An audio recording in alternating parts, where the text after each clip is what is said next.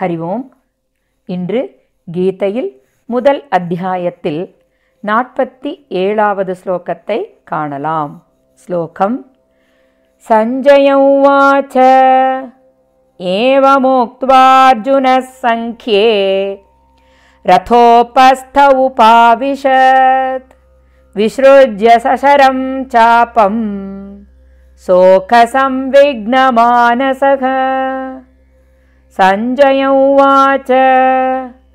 एवमुक्त्वार्जुनः सङ्ख्ये रथोपस्थ उपाविशत् विसृज्य सशरं चापं शोकसंविघ्नमानसः।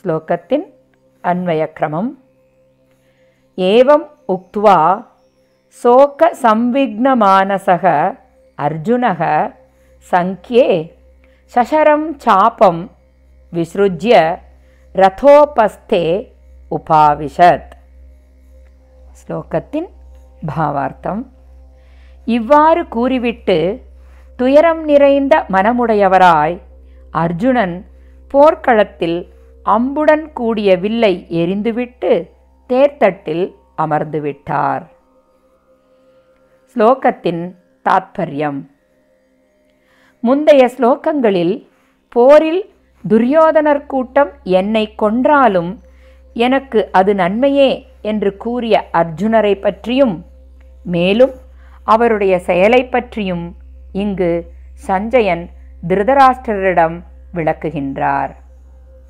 உறவினர்களுடன் யுத்தம் என்பது எல்லா விபரீதங்களுக்கும் மூல காரணமாகும் என்றும் போர் புரிவதால் இங்கே குடும்ப நாசம் ஏற்படும் என்றும் மறுமையிலும் நரகமே கிடைக்கும் என்றும் பல உபாயங்களாலும் சான்றுகளாலும் கூறிவிட்டு துயரத்தால் கலங்கிய மனதினராய் அர்ஜுனன் போர் புரியப் போவதில்லை என்னும் உறுதி பூண்டார்.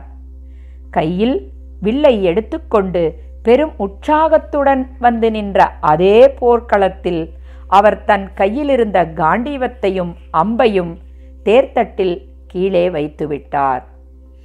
மோகம் சூழ்ந்தவராக தேர்த்தட்டில் அமர்ந்து விட்டார் என்று சஞ்சயன் திருதராஷ்டிரரிடம் கூறினார்.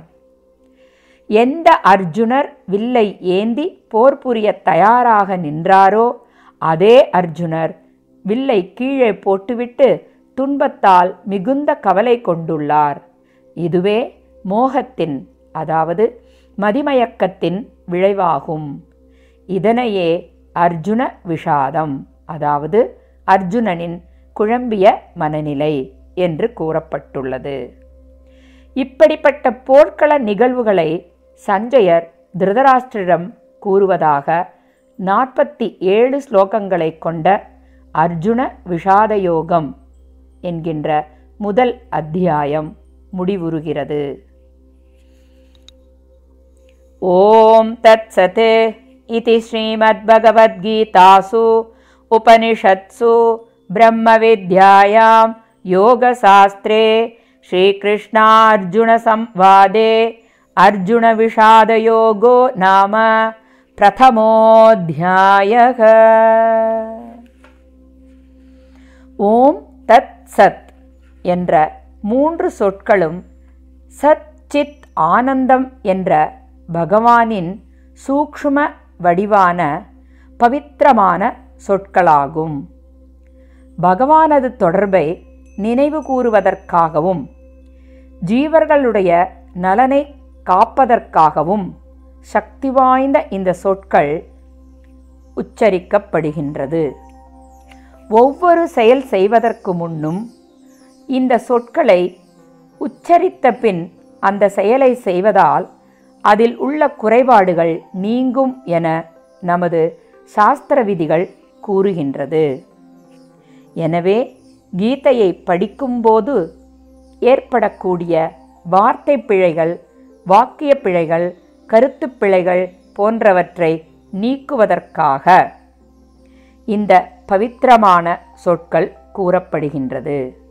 மேலும் கீதையில் ஒவ்வொரு அத்தியாயத்தின் முடிவிலும் ஓம் தத் சத் என்று கூறுவது வழக்கம். ஸ்ரீ கிருஷ்ணம் வந்தே ஜகத்குரும். ஓம் தத் சத்.